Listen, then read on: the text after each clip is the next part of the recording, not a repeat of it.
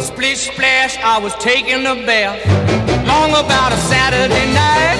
Yeah. 점심 먹고 유쾌한 시사 디저트 한 입. 최영일의 시사 본부. Well, I stepped out the tub and put my feet on the floor. I wrapped 네, 시사본부 매일 이 시간 청취자분들께 드리는 깜짝 간식 선물. 오늘은 튀김 우동입니다. 어우, 날씨가 훅 추워져서 뜨끈뜨끈한 국물이 땡기네요. 자, 오늘 준비되어 있고요. 코너 들이시면서 문자로 의견 주시는 청취자분들에게 쏘겠습니다. 짧은 문자 50원, 긴 문자 100원이 드는 샵 9730으로 의견 많이 보내주시기 바랍니다. 자, 국제본부 문희정 국제시사평론가와 함께하겠습니다. 어서 오세요. 네, 안녕하세요. 자, 중국 드디어 당대회를 준비하는 7중 전회가 시작됐다. 자, 7중 전회 그럼 우리는 막 또 헷갈려요. 무슨 뜻입니까? 이게 줄임말이에요. 중국 공산당 제19기 중앙위원회 제7차 전체 회의. 음. 근데 이렇게 말씀드려도 이게 뭐야 싶으시잖아요. 숫자가 두 개 들어가니까. 그러니까요. 자, 사회주의와 공산주의 체제를 선택하고 있는 중국에서는 공산당이 정당입니다. 네. 예, 공산당이 모든 정부 부처보다 우선하고 이 공산당의 핵심은 또 중앙위원회입니다. 음. 그래서 시진핑 중국 국가 주석이 바로 공산당 중앙위원회 총서기를 맡고 음. 있죠. 자, 9천만 명이 넘는 당원을 거느린 중국 공산당은 5년마다 당대회, 전국 대표대회를 통해서 주요 정책 사안을 승인을 하는데요. 그럼 5년에 한 번씩 주요 정책을 승인해야 되니까 그 사이에는 어떻게 해야 되느냐. 요때 이제 중앙위원회가 상시적으로 권한을 위임받아서 음. 운영이 됩니다. 네.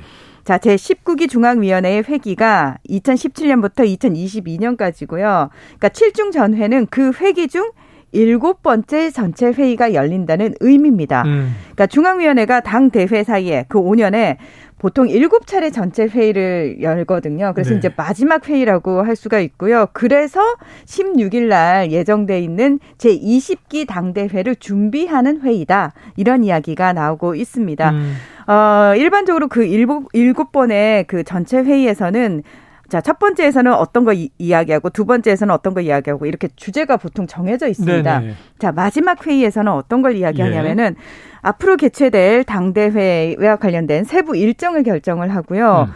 또 공산당의 지도 이념을 담은 당장 개- 개정안에 대한 토론이 또 있습니다. 그리고 어쨌든 지난 5년간 중앙위원회가 우리가 잘 했는지 그런 부분을 결산을 하고 정리하는 임무도 맡고 있습니다. 야, 회의 얘기만 들어도 벌써 머리가 아프네. 의제가 쭉 있고 모여서 이제 결산도 하고 다음에 또 잘하자는 또 뭐 이제 우선순위도 정하고 그렇죠. 회의가 그렇잖아요. 자, 이번 당대회를 통해서 제일 중요한 게 시진핑 국가 주석의 사면임이 확정될 것이다. 이게 이제 계속 일찌감치 예상돼 왔는데 그럼 공산당의 개정안에 요 내용이 들어가는 거예요? 그렇습니다. 명문화돼서? 예, 보통 이제 공산당의 지도 이념을 담은 뭐 헌법 개념에 당헌, 당장이라는 게 있어요. 당장. 그렇죠. 예. 그래서 요 개정안 안에 어떤 내용이 들어가는지를 살펴보면은 네. 아, 앞으로 그 중국 공산당이 어떤 방향으로 나가겠구나, 뭘 생각하고 있구나를 볼 수가 있는데 네. 홍콩 언론들이 이 관련 보도를 내놨는데 어, 시 주석의 핵심 지위를 강조하는 이른바 두 개의 확립과 두 개의 수호가 당장에 새롭게 포함될 것으로 어렵다. 관측하고 이게 있습니다. 무슨 얘기예요? 이게 어려워요. 예.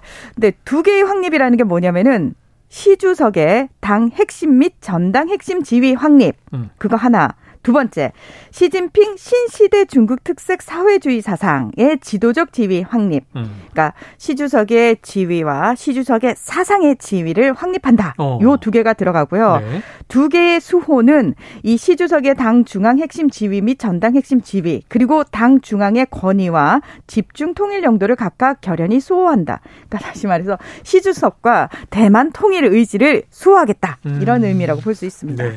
가장 중요한 두 가지 식을 확립하고 주로 시주석의 이제 지위, 사상 그렇죠. 그리고 이제 두 가지를 지켜낸다 이런 건데 말은 뭐 좀 복잡합니다만 쉽게 말하면 공산당 내에서 시주석의 권위가 절대적으로 강화된다 이렇게 이해가 됩니다.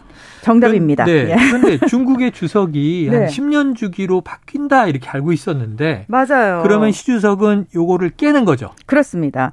덩샤오핑이 사실 후계자를 둘러싼 권력 투쟁을 차단하고 권력 승계를 안정적으로 하기 위해서 일명 집단 지도 체제라는 걸 만들어요. 네. 그러면서 당직의 재임 기간을 최대 10년으로 제한을 했습니다. 네.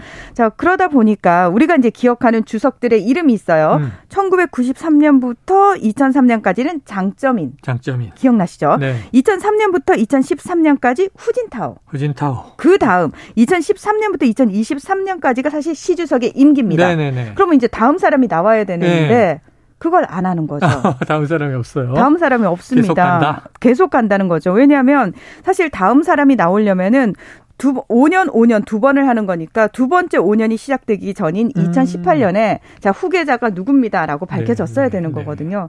근데 그 사람을 소위 말해서 핵심 자리인 상무위원회에 임명하지 않았습니다. 아, 지정하지 않았다. 그렇습니다. 그러다 보니까 현재의 주석 체제로 더 간다. 그리고 2018년에 어, 전국 인민 대표 대회가 헌법에서 국가 주석직 3연임 제한 조항을 삭제해 버렸죠. 그러니까 연임까지만 하고 3연임은 안 된다라는 조항이 조항을 이미 어, 없애버렸죠. 이미 4년 전에 없어졌다.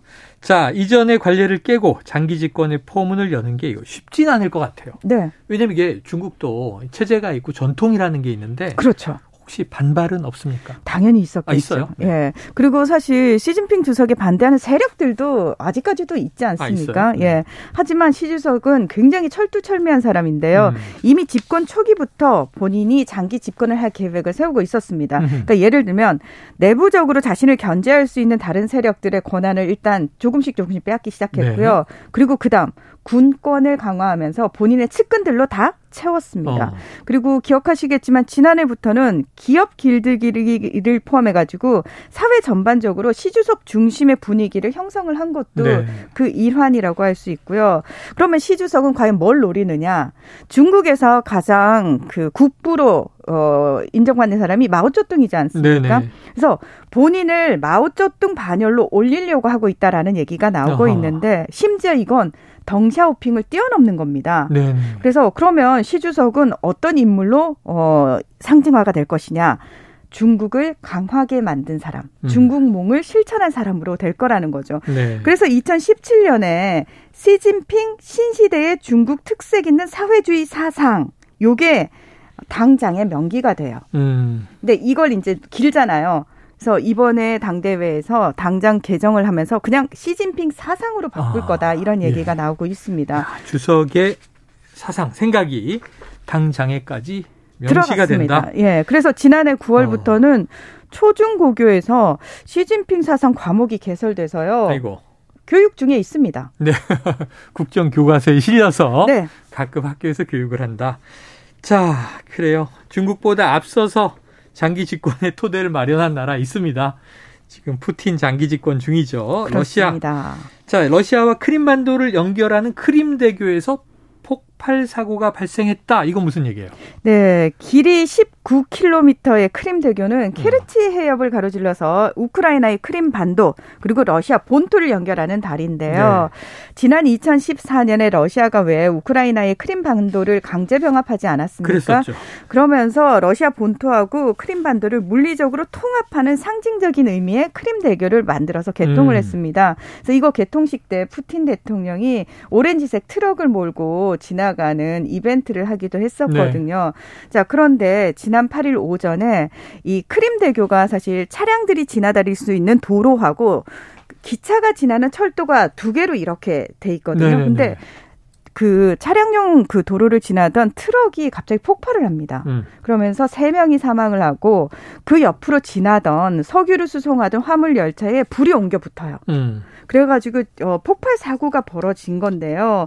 사실 이 지난 2월에 러시아가 우크라이나를 침공한 이후에 굉장히 많은 군수 물자들을 실어나르던 네, 곳이 바로 네. 이 크림 대교거든요. 그래서 이 보급에 좀 문제가 생기는 거 아니냐라는 이야기가 나오고 있고요. 우크라이나 정부 측은 뭐 공식적으로는 본인들은 이거하고 상관이 있다 뭐 어쩌다 네. 얘기는 안 합니다. 그러나 각 정부 부처에서 지금 이런 폭발을 환영하고 조롱하는 반응을 보이고 있습니다. 알겠습니다. 오늘 여기까지 정리해야 되겠네요. 지금까지 문희정 국제시사평론가와 국제본부였습니다. 고맙습니다. 네, 고맙습니다. 자, 오늘 튀김 가락국수 컵라면 받으실 청취자는요. 5944-6755-3033-3352 0584님입니다. 그리고 아까 최승호 시인의 새 책 물땡땡이들의 수업 받으실 분들은요. 저희 시사본부 홈페이지 게시판 확인해 주시기 바랍니다. 자, 오늘 준비한 시사본부 내용 다 나갔습니다. 저는 내일 낮 12시 20분에 다시 찾아뵙겠습니다. 청취해 주신 여러분 고맙습니다.